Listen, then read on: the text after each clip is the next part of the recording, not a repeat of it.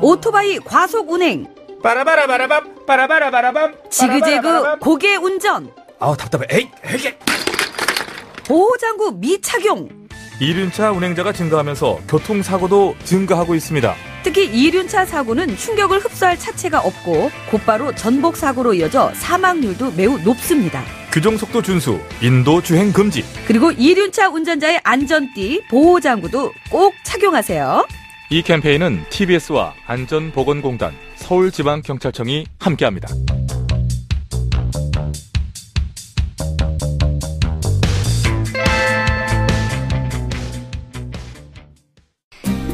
TV 정봉주의 품격 시대. 귀로만 듣지 마시고 눈으로도 보세요.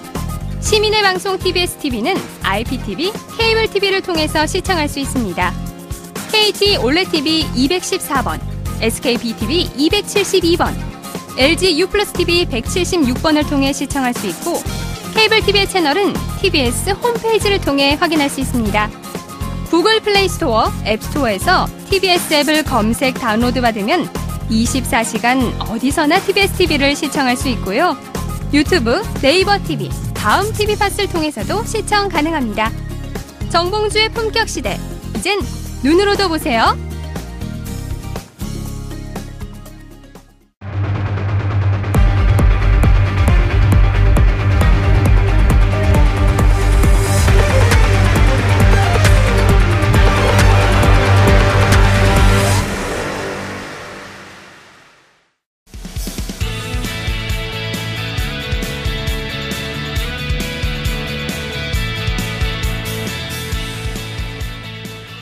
고품격 정보원을 제공하는 정직한 시사 프로그램 정봉주 품격시대 정봉주입니다.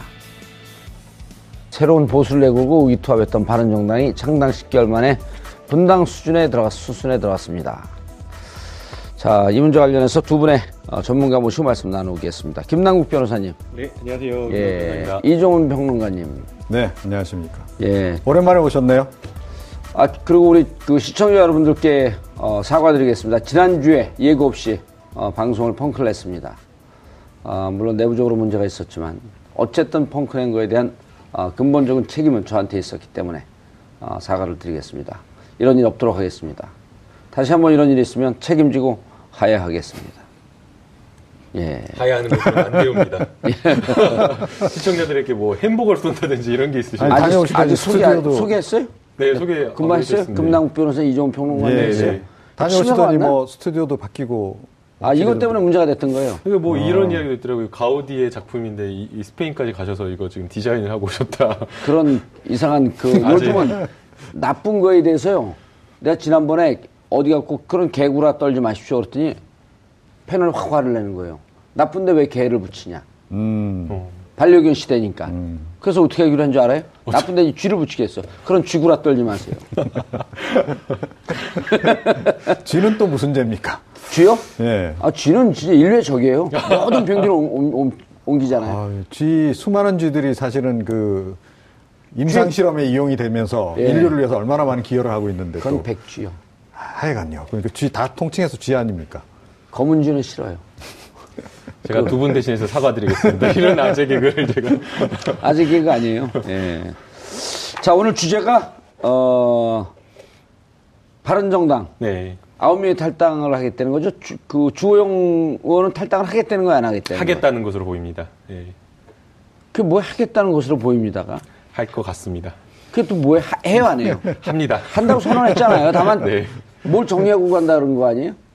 원내대표로서? 아, 그러니까 원내대표로서 지금 이제 본인이 맡고 있는 역할이 있잖아요. 당의 예. 공식적인 역할. 음. 당이 아직 완전 해체된 것도 아닌데 예. 이거 버리고 가면 당연히 비난 여론이 글- 들끓지 않겠어요? 아. 그리고 앞으로 정치하는 데도 지장이 있을 거고. 그러니까 음. 어, 일단 자기가 할 역할을 하겠다. 그리고 원 그냥 원내대표가 아니지 않습니까? 대표 권한 대행이기도 하고. 근데 또 주호영 아. 원내대표 같은 경우에는 본인 한 명만 있는 게 아니라 바른정당의 지분이 제일 많다고 합니다. 그러니까 그 원외위원장이라든가 당원이라든지 진성당원이라든지 그 주호영 밑에 딸려 있는 그 식구들이 굉장히 지금 많다라고 지금 이야기가 되고 있기 근데 조금 때문에 더 이제 냉정하게 아마도 말씀, 그런 것 때문에 네, 예, 냉정하게 말씀드리면 그러니까 나머지를 다 모아서 어, 함께, 함께 것이냐. 하기 위해서 예. 예, 본인은 좀 후발대 개념으로 좀 남아 계신 게 아닌가 이렇게 추정을 합니다. 네. 어. 그럼 원외위원장들도 같이 그 데리고 나가겠다 이런 얘기? 고민을 할 수밖에 없는 거죠. 왜냐하면 지방선거가 내년 6월이다 보니까 예. 바른정당의 그 기호를 달고 나갔을 때에 지역위원장들이나 아니면 기초위원 선거를 준비하시는 분들이 과연 당선될 수 있는 건가 고민을 할 수밖에 없는 그런 상황이기 때문에 주호영 원내대표 지금 뭐 권한대행을 보고 이렇게 들어온 사람들도 사실은 주호영 원내대표가 나간다라고 한다면 흔들릴 수밖에 없는 거고 이 바른정당에 있을 이 상황 속에서 과연 나의 선거는 어떻게 될 것인가 그 고민을 한다면 혼자 그 나가는 것보다는 같이 뭔가 함께 나간다는 거 그건 고민할 수밖에 없다고 생각이 됩니다. 근데 그거 좀 앞뒤가 안 맞는데 주호영 보고 바른정당 온 사람들이 있어요. 다만 바른정당에 와갖고 원내대표 역할을 하다 보니까 그들의 원, 원내대표 역할을 하니까 당대표도 없고 그러니까 그 지역위원장들하고 관계가 있을 뿐이지 그분들이 주호영 보고 있었나요? 그건 아니잖아요. 아니 근데 또 이런 게 있지 않습니까? 그런데 정봉주 의원님이 정치를 한다, 큰 예. 정치를 한다 그러면 제가 정봉주 의원님 존경하고 좋아한다 그러면 아. 따라가는 그런 사람도 있지 않습니까? 또 특히나 지- 기초의원 같은 경우에는 어떤 근데 힘 그거는 있는 그건 구실이고 예. 어찌 그렇죠. 보면 더 많은 예. 사람들을 데리고 나가겠다는 거 아니에요? 바른정당을 바른정당이 그대로 존재하고 있으면 지방선거에서 민주당하고 경쟁하는 것도 힘들 텐데 자신들 본산이라고 하는 대구 경북에서 바른정당이 힘을 갖고 있으면 안 되니까 가급적 나갈 때는 바른정당에 소속해 있는 위원장들, 기초 광역 의원들을 가급적 많이 빼가려고 그럴 거 아니에요? 그러려고 시간을 보는 거 아닌가? 아, 이제 그런 것도 있고요. 예. 그리고 이제 그것보단 당장은 그러니까 이 지금 자유한국당으로부터 조금 더 얻어내야 될 게 더 있다라고 생각을 하는 거죠. 그러니까 이게 이제 지금 이야기한 거하고 연결이 되는데 연결이 되는 거네. 그러니까 아시겠죠? 그러니까 공천도 지금 사실은 바른정당 출신들이 뭐 현역이든 또는 예. 뭐 당협위원장이든 다시 이제 복당을 했을 때 기존의 자유한국당도 다 있잖아요. 음. 다 이- 예. 지역 당협위원장이고 예. 다 그 사람들하고 경쟁을 해야 되, 는 상황이기 때문에 사실은 어, 느 정도는 그 이, 정리를 좀 해줘라. 그러니까 자유한국당 지도부 쪽에서 예. 배려를 좀 해주기를 바라는 거 아니겠어요? 어. 그러니까 지분을 약간 보장받고 들어가고 싶겠죠. 이런 거겠, 네. 이런 거겠네요. 뭐냐면, 너네 탈당해서 와라. 바른정당, 그, 그 자유한국당 입장에서 그러겠죠. 무슨 특별한 보장이 없이 그냥 와라. 결국 너네 바른정당 안 돼서 오는 거 아니냐. 이렇게 받고 싶겠지, 싶지만 또 가는 사람들은 무슨 얘기냐. 가갖고 현역 의원들도 있는데 현역 의원들 중에 예를 들어 주호영 의원 지역구도 이미 자유한국당 의원의 지구당 위원장이 생겼거든요. 당협위원장이. 이런 거다 네. 정리해줘라, 너네가. 그럼 우리를 영입하듯이 받아, 받아라. 이렇게 오가는 거 아니에요? 아니, 그러니까 처음에 그래서 이제 그 김무성 의원이 예. 아, 홍준표 대표에게 아마 요구했을 것으로 추정되는 것이 그래서 당대당 통합을 처음에 얘기를 요구를 한 거죠. 당대당으로 하게 되면 지분 인정 받고 들어가는 거 아니에요? 그렇죠, 예. 자 그런데 이게 이제 그 뭐 두뭐 친박계 어, 서청원 뭐 어, 최경환 두 의원 정리 문제도 좀 이렇게 흐지부지 되면서 또 서청원 변수도 불거지면서 사실은 이제 더군다나 또 바른정당 내에서 또 이 끝까지 또 버티겠다는 사람들이 생김으로 해가지고 모양새가 많이 좀 흐트러진 거죠. 그래서 이게 일단은 어쩔 수 없이 급한 대로 이제 복당은 하나. 예. 어, 하지만 나머지 좀 잔류를 좀 일부 해가지고, 그러니까 이 일종의 지렛대 역할을 좀 하, 하도록, 하도록 협상해서. 몸값 예. 올리기 위해서. 그렇죠. 아니 근데 그런 그 지- 의미가 전 크다라고 좀 봅니다. 근데. 그런 그 지점에서 예. 조금 이상한 점이 있습니다. 왜냐하면 그 이종훈 평론가께서 말씀해 주신 대로 당대당 통합을 하는 것이 훨씬 더 많은 그 지분을 가지고 갈 수 있고 요구를 할수 있는 그런 상황이기 때문에 지금 들어가는 통합파 입장에서도 자강을 한 이후에 선거 직전에 통합을 이야기를 하는 게 훨씬 더 큰 힘을 가질 것인데 그런데 지금 마치 뭐 다 포기하듯이 지금 들어가는 거거든요. 저는 그렇기 때문에 왜, 왜, 아, 왜, 그? 그거는요. 예. 그건 또 다른 이유가 있다라고 아니 좀 잠깐만 봐요. 일단 예. 여기까지 제가 정리를 하면 그렇기 때문에 저는 그럼 서로 견해가 틀리면 볼펜들이 있어요? 볼펜 던져요, 일단. 아니, 뭐 컵도 있습니다. 안 먹고. 휴대폰은 비싸서 못 던지고요. 그렇기 때문에 안. 그렇기 때문에 저는 김무성 이 의원이 그냥 들어가지 않았을 거라고 저는 생각이 돼요. 그래서 아. 홍준표 대표와 분명히 모 종의 어떠한 이야기가 갔을 거라고 생각이 되고요. 그 모종의 이야기 중에는 뭐 여러 가지가 있겠지만 가장 중요한 거는 자기 자리 아니겠습니까? 지방선, 그리고 자기 자리도 중요하지만 또 지방선거의 공천권. 맞습니다. 그런 공천권이나 이런 네. 것들에 대한 이야기가 충분히 됐을 것으로 음. 생각이 되고요. 그런 것을 보장받았기 때문에 큰 틀에서 9월 달부터 통합을 이야기한 이 시나리오대로 음. 이것이 지향된 게 아닌가 그런 좀 생각이 듭니다. 그러니까 제가 이제 다르게 생각하는 부분은 뭐냐면요. 그러니까 김무성 대표는 그러니까 보통 다른 의원들 또 다른 당협위원장들이 생각하는 것보다 플러스에서 한 가지를 더 고민을 하고 있습니다. 음. 그러니까 당 대표 자리를 노리고 있거든요. 그러니까 김무성 자유한국당에. 예, 김무성 대표 입장에서는 지금 다급할 수밖에 없는 게 홍준표 대표의 대법원 판결이 나오기 전에 빨리 들어가야 되는 거예요. 무슨 얘기인지 아시겠어요? 그러니까 만약에 모르시겠어요? 홍준표, 네, 홍준표 어, 잘 모르시는 것 같은데. 네, 잘 홍- 몰라요. 홍 대표가 만약에 예. 대법원 판결이 빨리 나서 음. 어, 올 연중에 나거나 아니면 이제 연초에 나거나 이제 빨리 어, 날라간다. 좀, 예, 그렇게 해서 낙마했을 경우에 그때 본인이 당권을 쥐면 내년 지방선거 공천권까지 다 장악을 하게 되거든요. 아. 그게 최고의 그림인 겁니다. 그런데 음. 대법원 판결이 지금 언제 나올지는 모르겠으나 그렇게 오래 끌 것 같지는 않거든요. 음. 자, 그러니까 일단 빨리 그 본인을 비롯해서 핵심이라도 일단 가서 자유한국당에 가서 일단 적을 둬야 된다라는 그런 생각이 일단 앞선 것 같아요. 그래서 음. 예. 김무성 대표가 아, 김무성 전 대표가 좀 무리를 해서라도 이번에는 어찌됐건 사실 뭐 따지고 보면 명분도 제대로 안 갖춰줬고 음. 당대당 통합 처음에 이야기했던 거하고 상당히 다르게 지금 그림도 많이 좀 어그러져 있고 예. 그런 상황이지만 지금 신속하게 지금 들어가는 것으로 볼 수밖에 없다라고 음, 알겠습니다. 예. 여러분들께서는 지금 정봉주의 품격 시대, 어, 바른 정당의 분당, 탈당, 탈당과 자유한국당의 입당 이 주제에 대해서 어, 말씀을 듣고 계신데요. 이정훈 평론가, 그다음 김남국 변호사님과 함께하고 있습니다. 어, 여러분들의 소중한 의견을 받습니다. 샵 5400으로 주제 맞는 다양한 의견 문자로 보내주시면요. 어, 저희가 토론하는 와중에도 문자 반영을 해드리도록 하겠습니다. 샵 5400. 짧은, 어, 100원의 정, 정보 이용료가 부과됩니다. 어, 공짜는 아니고요. 돈 받고 합니다. 예. 자, 그런데 궁금한 게, 어, 변호사니까. 네, 네. 아, 이게 지금 이당 얘기하면 할 얘기가 무지하게 많아요. 너무 궁금한 게 많아갖고. 홍준표 자유한국당 대표. 네. 1심에서는 유죄. 유죄가 됐다. 유죄가 나왔고, 네. 2심에서는 무죄. 네. 그러면은 대법 재판이 언제쯤 있을까요? 그걸 정치적으로 네. 지금 김명수 대법관 아니에요? 네.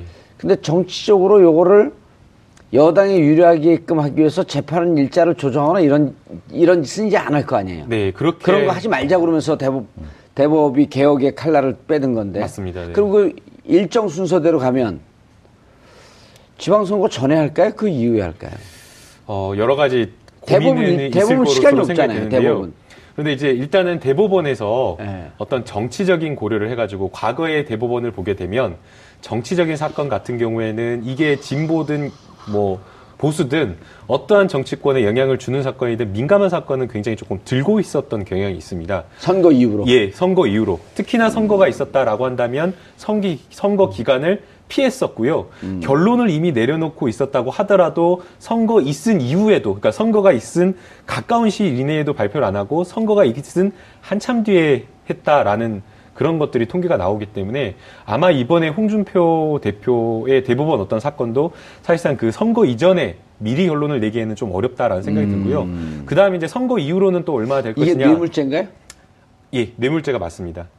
홍준표 대표가 그 경남지사 선거를 할 때에 성완종 지사로부터 돈을 받았기 때문에 뇌물과 정치자금법 위반 다. 되는 거 되는 거기 때문에 뇌물이면 그러면 형이 5년, 5년 이상이? 네, 10년 5년 이상 특가법에 따라서 5년 이상인데 지금 이제 이 대법원에서는 여러 가지 고민을 할 것으로 생각이 되는데 결국에는 1심과 2심에서 나왔던 증거의 증명력이라든가 가치 평가를 좀 달리할 것으로 생각이 됩니다. 예. 사실 1심과 2심에서 똑같이 돈을 전달했다는 사람은 일관되게 진술을 했고 그다음에 아주 세부적인 부분에 있어서 뭐 뭐 홍준표 의원실의 아니, 쇼파 하- 배치가 어땠다든지 이런 정도거든요. 항소심에서 바뀌지 않았나요, 진술이? 진술이 바뀐 것이 없습니다. 그러니까 전달했다는 사람의 그 진술 내용은 일관되게 진술이 일치했고요. 음. 다만 진술 시- 그 장소와 그다음에 뭐 운전수라든지 이런 부분에 있어서 조금 불안전한 신빙성이 측면이 있었고 떨어지게.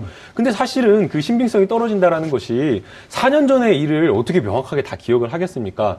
그리고 또 홍준표 의원실을 자꾸 막 매번 여러 번 왔다 갔다 했으면 그 쇼파 위치나 이런 걸 정확하게 기억했겠지만 음. 그런 것이 아니라고 한다면 전달하는 경이라든가 과정이라든가 어느 시점이라든가 이런 정도라고 한다면 구체적인 것인고 그 다음에 또 사실은 돈을 전달한 사람이 이것도 본인도 본인도 이것에 연루될 것이 있다라고 한다면 나는 모르는 일이다라고 해버리면 되는데 홍준표 대표에게 아무런 어떤 억하심적이 없는 사람이 그렇게 전달하는 이유가 없지 않습니까? 그렇기 때문에 아마 이러한 그 진술의 어떤 신빙성이라든가 다른 여러 가지 정황 증거들에는 이런 것에 대한 가치 평가를 아마 대법원에서 조금 달리할 것으로 근데 그럼에도 불구하고 교묘하게 사실은 좀 증언 내용이 좀 바뀐 부분이 분명히 그러니까 있죠. 그 얘기죠. 예, 그래서 사실은 이제 그 부분 때문에 이 사람을 실, 이 사람이 얘기를 100% 신뢰할 수 없다 그래서 사실은 무죄 판결을 내린 거거든요. 아니 그러니까 그래서 지금 보통 이제 뇌물인 네. 경우에는 잘 아시지만 뇌물은 준 사람의 그 발언 증언에 의존할 수밖에 없거든요.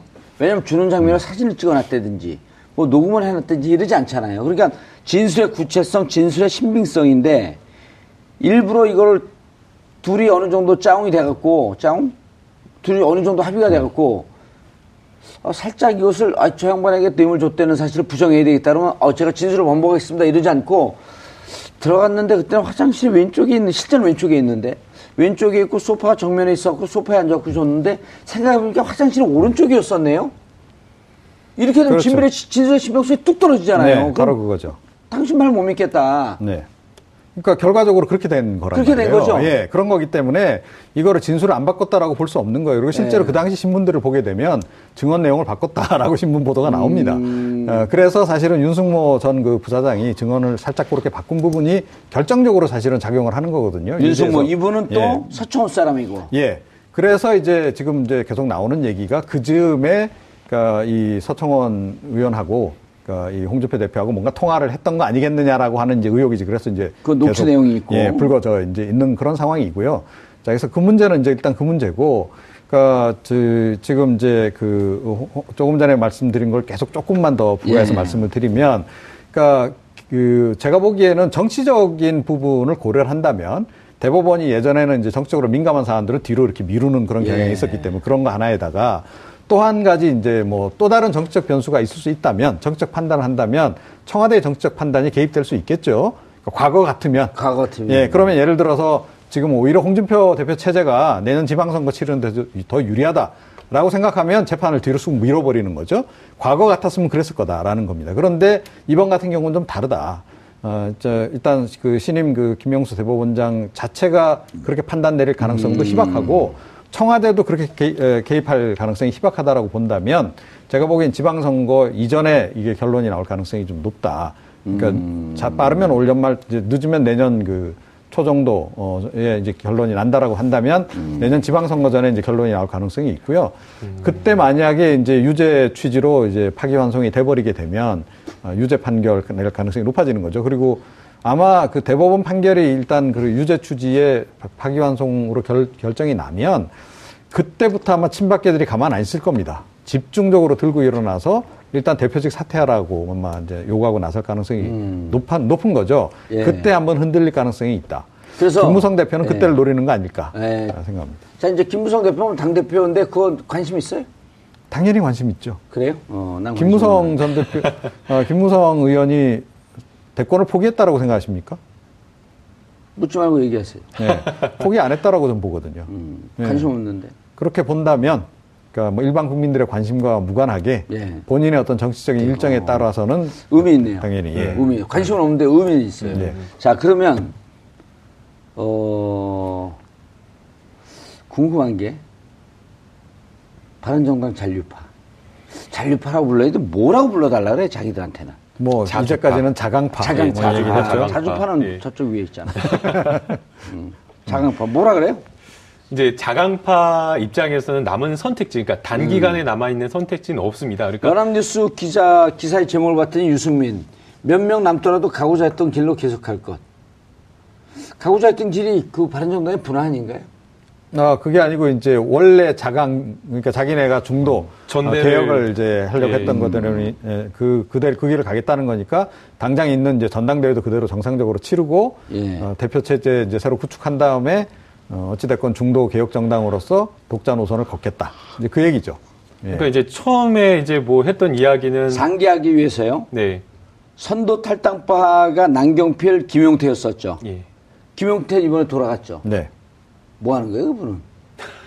그러니까 본인의 어떤 정치적 필요성에 따라서 이제 그렇게 하는 거겠죠. 어, 그러니까 이제 그 자강파도 결국에 남아 있는 것은 두 가지 길인 것 같아요. 그래서 실제 나오는 이야기를 보게 되면 전대 당장 이제 당장 목전에 앞서 있는 전대는 치러야 된다라는 것이 이제 자강파의 생각인 것 같고요. 그러나 이제 그 이후에 이제 지방선거까지를 놓고 봤을 때는 여러 가지 길을 놓고 고민을 한 것 같습니다. 하고 있는 것 같습니다.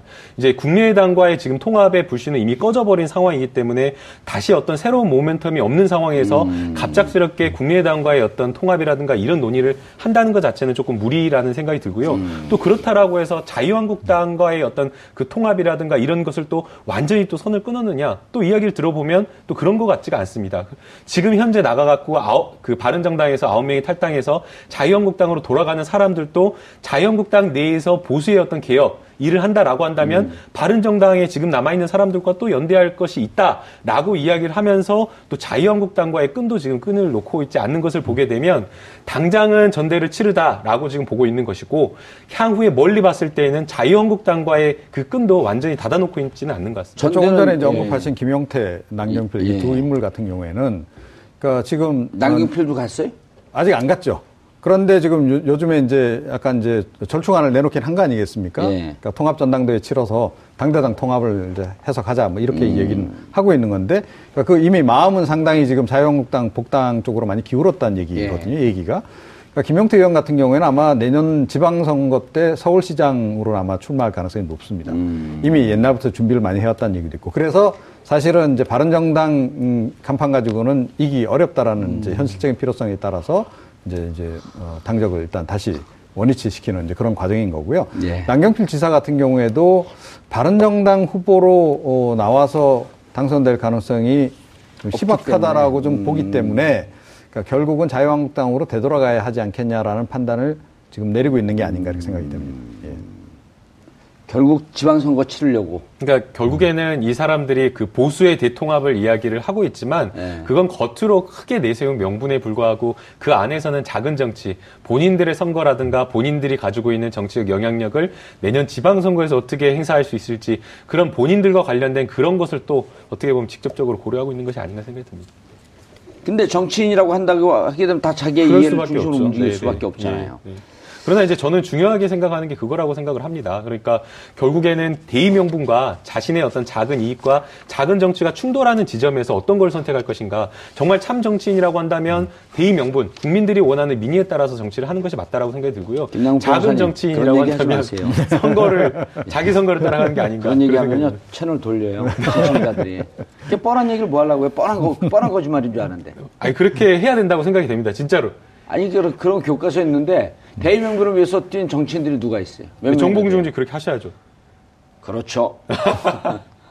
아니 실제로 이런 걸 보면서 네. 이종훈 평론가님, 아니 있는 그대로 솔직하게 이 진정한 품격 시대는 솔직해지 고품격이 되는 거예요. 네, 아, 그러니까 뻔한 얘기를 뭐 하려고요? 아, 뭐 몇- 대의명분과 실리사에서 이분처럼 대의명분과 실리사에서 고민 고민하고 결국 대의명분을 그 선택해야지 국민들의 지지를 받을, 받을 수 있을 것 같습니다. 그러니까 그건, 뭐- 그건 뭐냐면 동쪽에서 했답니다. 사실 냉정하게 얘기하면 대의명분을 선택하는 순간조차 이익의 합체이기 때문에 설치하는 거예요. 그럼요. 선택을 아, 하는 게 인간의. 본성 아니에요, 그게? 예, 그렇습니다. 예. 그러나 다, 만 공인으로서 정치를 하겠다라고 한다면 그렇게 했으면 좋겠지만 그렇게 안 하잖아요. 그 이번에 철 가는 게 무슨 정치적 대의명분이 있나요? 음, 없죠. 그러니까 본인들이 애초에 이제 아니에요. 탈당할 때 내세웠던 그 이를테면 그 목표가 예. 달성이 됐냐는 거죠. 달성이 안 됐거든요. 가장 기본적인 그, 어, 그 지난번에 탈당의 사유. 예. 어, 가 사실은 이제 친박계 정리였잖아요. 음. 친박계 정리 뭐 사실 박근혜 전 대통령 말고 아무도 정리가 안 됐잖아요. 그러니까 그것부터가 일단 아, 명분이 안그두 맞는 분 거죠. 정리될까요, 안 될까요? 정리 안 되죠. 정리 안, 안 하는 거로 이미 정리가 끝난 것 같습니다. 음. 네.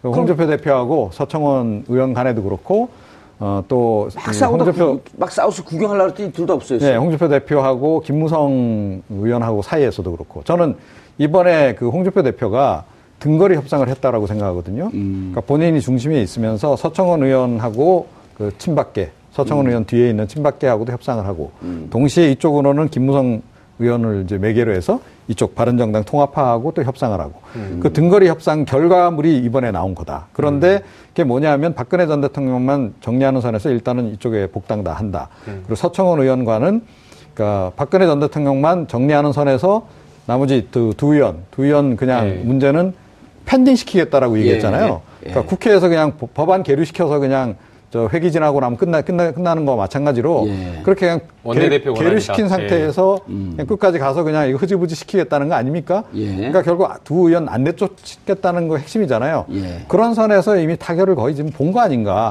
합의를 다 봤다 이미. 저는 이제 저는 평론가님하고. 약간 다른 견해인데요. 그 홍준표 대표가 가지고 있었던 처음의 생각은 친박계, 그러니까 박근혜 전 대통령뿐만 아니라 친박계까지 정리하는 게 홍준표 대표의 생각이었을 것 같습니다. 홍준표 대표가 지금 당장에 뭐 정치를 한다고 하더라도 아니면은 당을 장악하는 거라 하더라도 그리고 또 나중에 통합파가 돌아와서 당내 문제가 어떻게 될지를 고민을 하면 박근혜 전 대통령과 함께 친박계를 정리하는 게 홍준표 대표의 큰 그림이었을 것으로 생각이 되고요. 그렇기 때문에 8월이나 9월에 나왔던 그 친박계에 대한 굉장히 거침없는 목소리를 보게 되면 그런 의도가 깔려 있었다라고 생각이 되고 그런데 그렇게 하려고 했는데 못한 것은 결국에는 저는 변수 때문이라고 생각이 됩니다. 그 변수가 바로 녹취록이라고 생각이 되는데요. 이 녹취록 자체가 없었다. 그냥 진짜 그냥 블러핑에 불과했으면 이런 게 불가능했을 텐데 지금 이용주 의원 국민의당 가지고 있다라고 아예 국회에서 이야기를 했지 않습니까? 그렇기 때문에 저는 이게 있었기 때문에 아마 서청원 의원의 이 협박이 어느 정도 먹혀가지고 처음에는 친박계까지 청산하려고 했던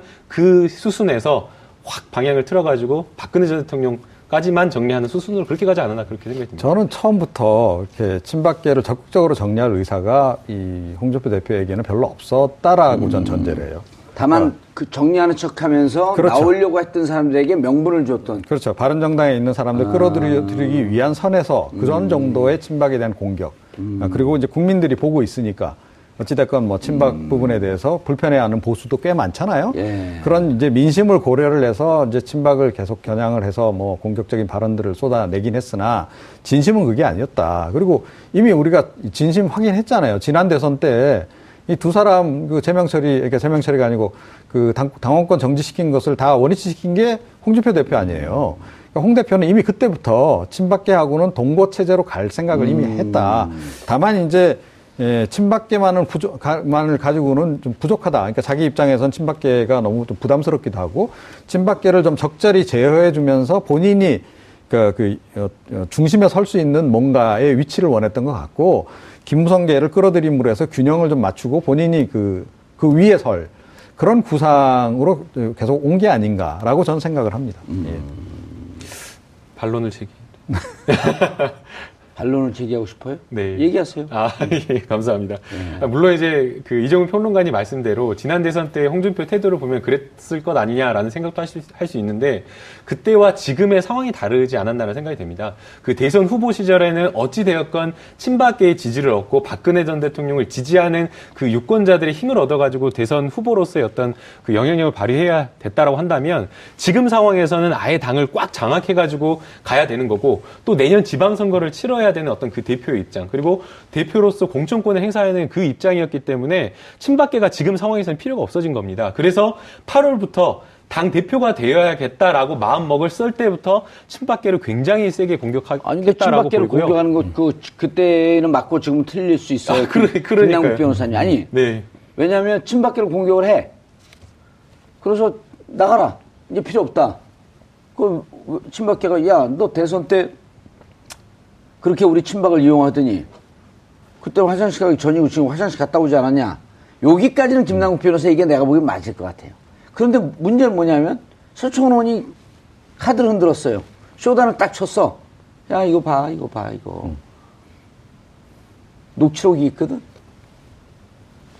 녹취록이 그러니까 있거든? 제가 그 말씀드리는 게 예. 바로 그 지점입니다. 만약에 박 그 홍준표 대표가 예. 친박계를 청산하는 쇼맨십만 보여주려고 했다라고 한다면 본인한테 본인 재판에 매우 치명적인 이 녹취록이 드러나는 것까지는 막았을 것인데 그 과정 속에서 친박계와 충돌하는 과정 속에서 굉장히 본인한테 치명적일 수 있는 녹취록이 공개됐거든요. 그렇다라고 하는 것은 처음에는 친박계하고 사생결단 내려고 하는 그 상황까지 갔다가 음. 녹취록이 녹취록이 드러나니까 야 이건 녹취록 드러나면 난 이제 재판까지 어떻게 될 수가 없는 상황이거든요. 예. 재판 가지 않는다고 하더라도 녹취록이 드러나면 본인의 입지가 아, 사퇴해야 되는 게 맞죠. 그렇기 때문에 아마 어 저는 처음에는 친박계와 한번 부딪혀가지고 정말 청산을 하려고 했는데 녹취록이 드러나서 이거 어쩔 수 없이 후퇴했다. 후퇴했다. 저는 그렇게 자, 여기는 후퇴했다. 예. 후퇴했다. 이종 평론가님은 애초부터 애초부터 내칠 생각이 그러면 제가 네, 그러면 없었다. 제가 질문을 드리면 예. 왜 녹취록 그런 치명적인 녹취록이 드러나게 놔뒀는가 하는 겁니다. 아 드러나게 놔, 놔둔 게 아니고 그러니까 친박계 하고 아니 이종 평론가 네. 살짝 수정해갖고 양수겸장 나가라 그래서 나가면 좋고 아니어도 대충 명분만 주고 좀 주저앉으려고 들었던 양수겸 장을 치지 않았을까? 그런 거죠. 그러니까 나가도 좋고 안 어, 나가도 조금 좋고. 수정했어요? 예, 어. 아, 조금 더 수정한 게 아니고 애초부터 이렇게 적극적으로 내보낼 의사가 없었다는 얘기가 제 얘기가 그 얘기입니다. 근데 그러니까 지- 자기네들이 질문이- 자발적으로 나가면 뭐 나쁠 거 없고. 아니 질문 설득력이 있어요. 네. 애당초 나가면 좋고 안 나가도 말고 이, 이- 이 생각이었다고 한다면 그리고 적당하게 치는 척만 아니 그- 그런데 이거 있어요. 아 잠깐만 질문 서- 좀 예. 할게요. 왜 남의 질문을 막으세요? 하십시오. 예. 이정을 보냈잖아. 안정원네. 자, 친박을 쳐요. 근데 친박 입장에서 야 저거 그냥 친해 시중만 하는 거야. 이 정도 시그널만 주지 왜 친박을 세게 쳐갖고 진짜 내보내는 듯한 모습을 보이면서 녹취록이 나오는 상황까지 방치할 수밖에 없었냐. 그러니까 실제로 친박은 어 우리 세게 치는 거 아니야? 우리 나가려는 거 아니야? 그렇기 때문에 저항했는데 그런 걸 보면은 처음엔 치려고 했다가 녹취록이 나오니까 후퇴했다라고 하는 김남국 변호사에게 조금 더 설득력 있어 보이는데. 음, 저는 그렇게 생각하지 않고요. 홍 대표는 이게 처음부터 그렇게 적극적인 의사가 없었다라고 전제를 하고. 없었다. 자 그런데 자, 일단. 두 분이 한 자, 가위바위보 먼저 하면. 그런데 이제 잠깐만, 그 잠깐만요. 당하는 예. 이제 서청원이나 최경환 입장에서는 아. 서로 조용히 만나서 그럼 우리 잘 이렇게 좀, 하자 정리하자라고 했어도 의심을 하는 거죠. 안전판이 더 필요한 거죠. 그렇지 음. 아, 않겠어요? 그러니까 그런 것도 있고. 그 회- 회의록을 까고 네, 그러니까 까지는 않았잖아요. 까겠다라고 얘기했죠. 그까지만 얘기만 하자 하잖아요. 예. 그러니까 그러니까 있다. 게 까지 있- 않고 예. 까지만 까지만 네, 그렇죠. 얘기하자. 바로 그거죠. 그러니까 아. 그런 정도 선만 딱 흘리는 겁니다. 예. 자 그리고 또 이런 것도 있어요. 그 서청원, 최경환 두 의원이 오늘 어찌됐건 당에서 끝까지 마지막에 이제 뭐 내보내지 않고 남기려면, 음. 그러니까 싸울 때는 확실하게 싸우는 모습을 제대로 보여줘야 아, 됩니다. 그래서 바퀴벌레 얘기가 나왔다. 예, 그러니까 지금 이제 더 세게 지금 뭐 그, 저, 홍준표 대표도 더 표현이 더 과격해지고 있는 것이고 그런 거죠. 저는 그, 이- 그래서 이거는 약간의 좀 정치적 쇼다. 이렇게 좀 생각을 하는 거예요. 알겠습니다. 예. 그러면은 이 풀차도 한번 잡아주세요. 두 분이 이렇게 논쟁이 서로 그 견해가 다를 때 일단 가위바위보 먼저 한번 해봐야 돼요. 자, 준비, ready, 가위바위. 가위바위 왜 안 하세요? 아, 그러니까 낼게요. 이거 들고 준비하고 아, 있으니까 예, 준비하고 아주 지시를 안 따르는 예. 불량 학생이에요? 이러고 있다 딱 내려고 그랬거든요. 자, 들고, 들고. 네. 가위바위보. 아, 어, 졌죠? 네. 예, 진상 견해를 따르겠습니다. 왜아 진상? 감사합니다. 진, 진 것도 억울한데. 요 얘기가 맞는 것 같아요. 아 감사합니다. 아니, 근데 양쪽 얘기가 다 비슷한데, 네. 보는 관점에 따라서 좀 틀릴 수 있어요. 여긴 처음부터 쳐내려고 그러다가 벽에 부딪혔다. 아니면 이정 평론가님은 처음부터 쳐내려고 하는 생각이? 생각도 있었지만 언제든지 벽에 부딪히면 물러날. 준비는 어. 다 있었다. 어쨌든 자, 그럼 결론은 서청원 최경환은 그대로 남아 있는다. 그런 상황인 거죠. 예. 그럼 국민들 속인 거 아니에요. 결과적으로 그런 거죠. 이 얘기를 하고 싶었던 거예요, 예. 저는. 음. 그러니까 이제 결국에 그 자유한국당이 뭔가 통합의 명분을 만든다라고 하려면 예. 단순하게 그냥 박근혜 전 대통령을 당적에서 제명시켰다고 한들 무슨 의미가 있겠습니까? 이미 구치소에 구속되어 있는 상황인데 그렇죠. 부관 참시죠. 그러니까 더 중요한 것은 친박계 이 책임 박근혜 전 대통령 국정농단에 책임 있는 사람을 탈당시키는 게 맞는 거고요. 탈당만으로 되는 것이 아니라 사실은 더 정확한 것은 그 사람들 사퇴하라고 하는 게 맞는 건데 그 부분에 대한 해결도 전혀 이루어지지 않았고요.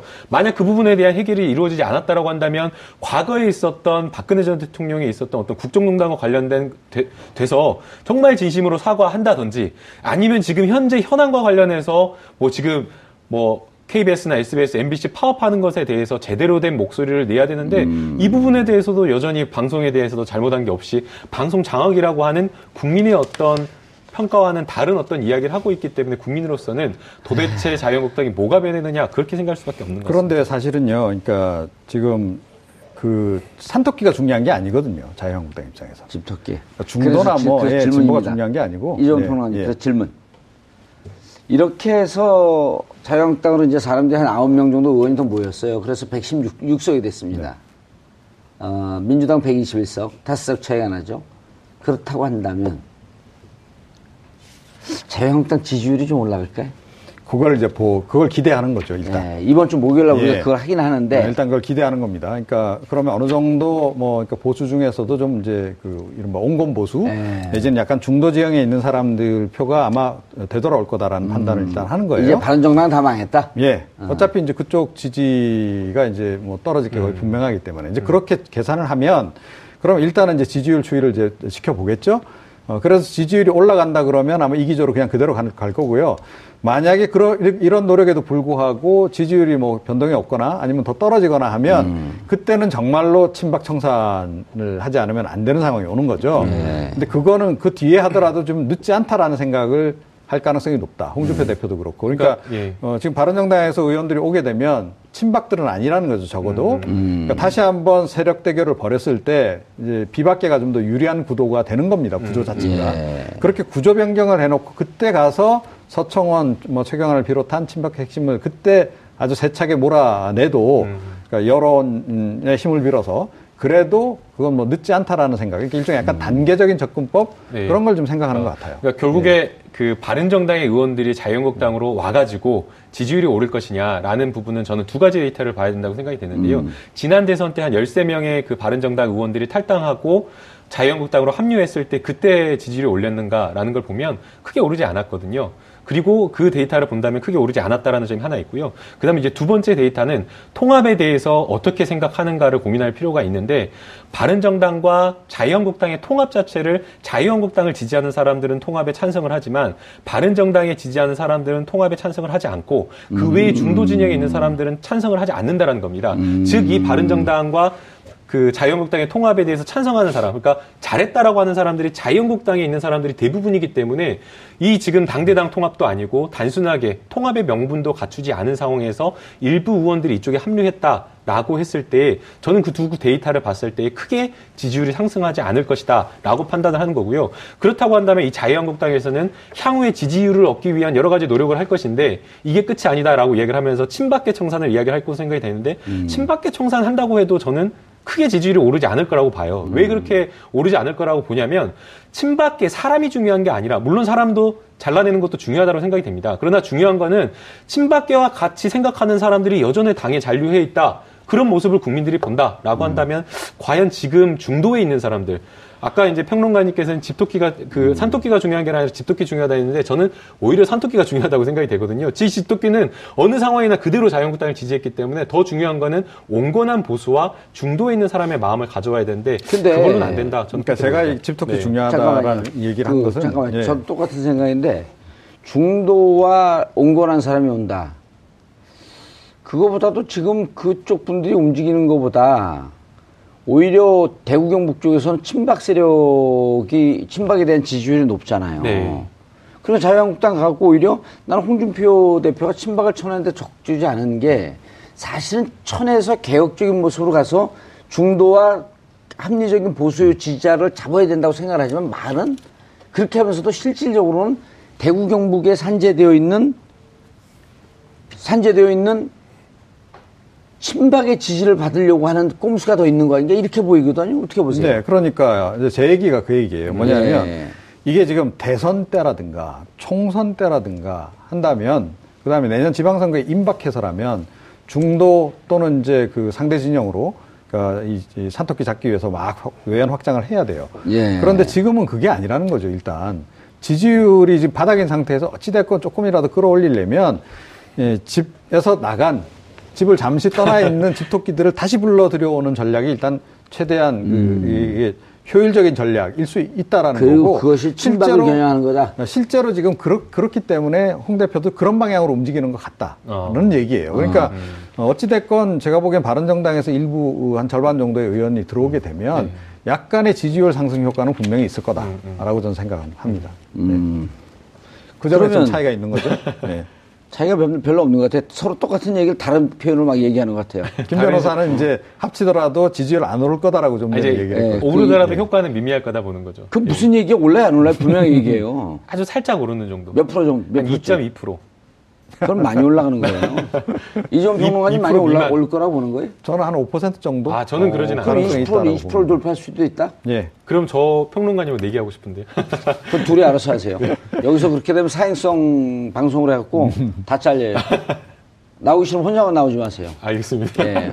다음부터 안- 연락하시면 할까요? 아니요. 그- 자, 그래서 결론은 이제 예측해 주세요. 지방선거. 지금 예측을 좀 해줘야 돼. 그래서 이렇게 들어간 것이 지방선거에 어떤 영향을 미쳐서 어느 정도 약진할 것이다. 아니면 여전히 민주당이 대세를 뛰어넘지 못하는 상황이 될 것이다. 저는 수성에는 성공할 거라고 봅니다. 수성이요? 예, 오, 그러니까- 그럼 경기도도 이긴다? 아니죠. 인천도 그러니까, 이긴다? 어, 기본적으로 이제 대구 경북하고 아니면 대구 수성구만 이긴다? 부산 이제 예, T- 예, TK와 PK 지역을 일단 기본적으로 얘기를 예. 하는 거죠. 네, 그, 그, 그것을 지키는 데는 일단은 약간 청신호가 들어온 부산, 것은 맞다. 부산시장. 그러니까 부산이 아마 굉장히 격렬해질 것 아, 같다. 부산시장. 격렬해질 것 같아요. 알아요. 왜 그러세요? 영혼 없는 얘기하지 마시고. 아 근데 왜냐하면 이게 예. 그러니까 아, 선수가 선수가. 누가 되느냐에 따라서 많이 또 바뀌거든요. 그러려면 그럼 국민들도 다 예측을 해요. 음. 선수 되는 것까지 해서 부산. 그러니까 내년 지방선거 때 아, 부산. 부산은 사실은 어, 자유한국당이 어, 획득하기가 어렵죠. 더불어민주당에게 넘겨줄 거라고 봅니다. 그런데 음.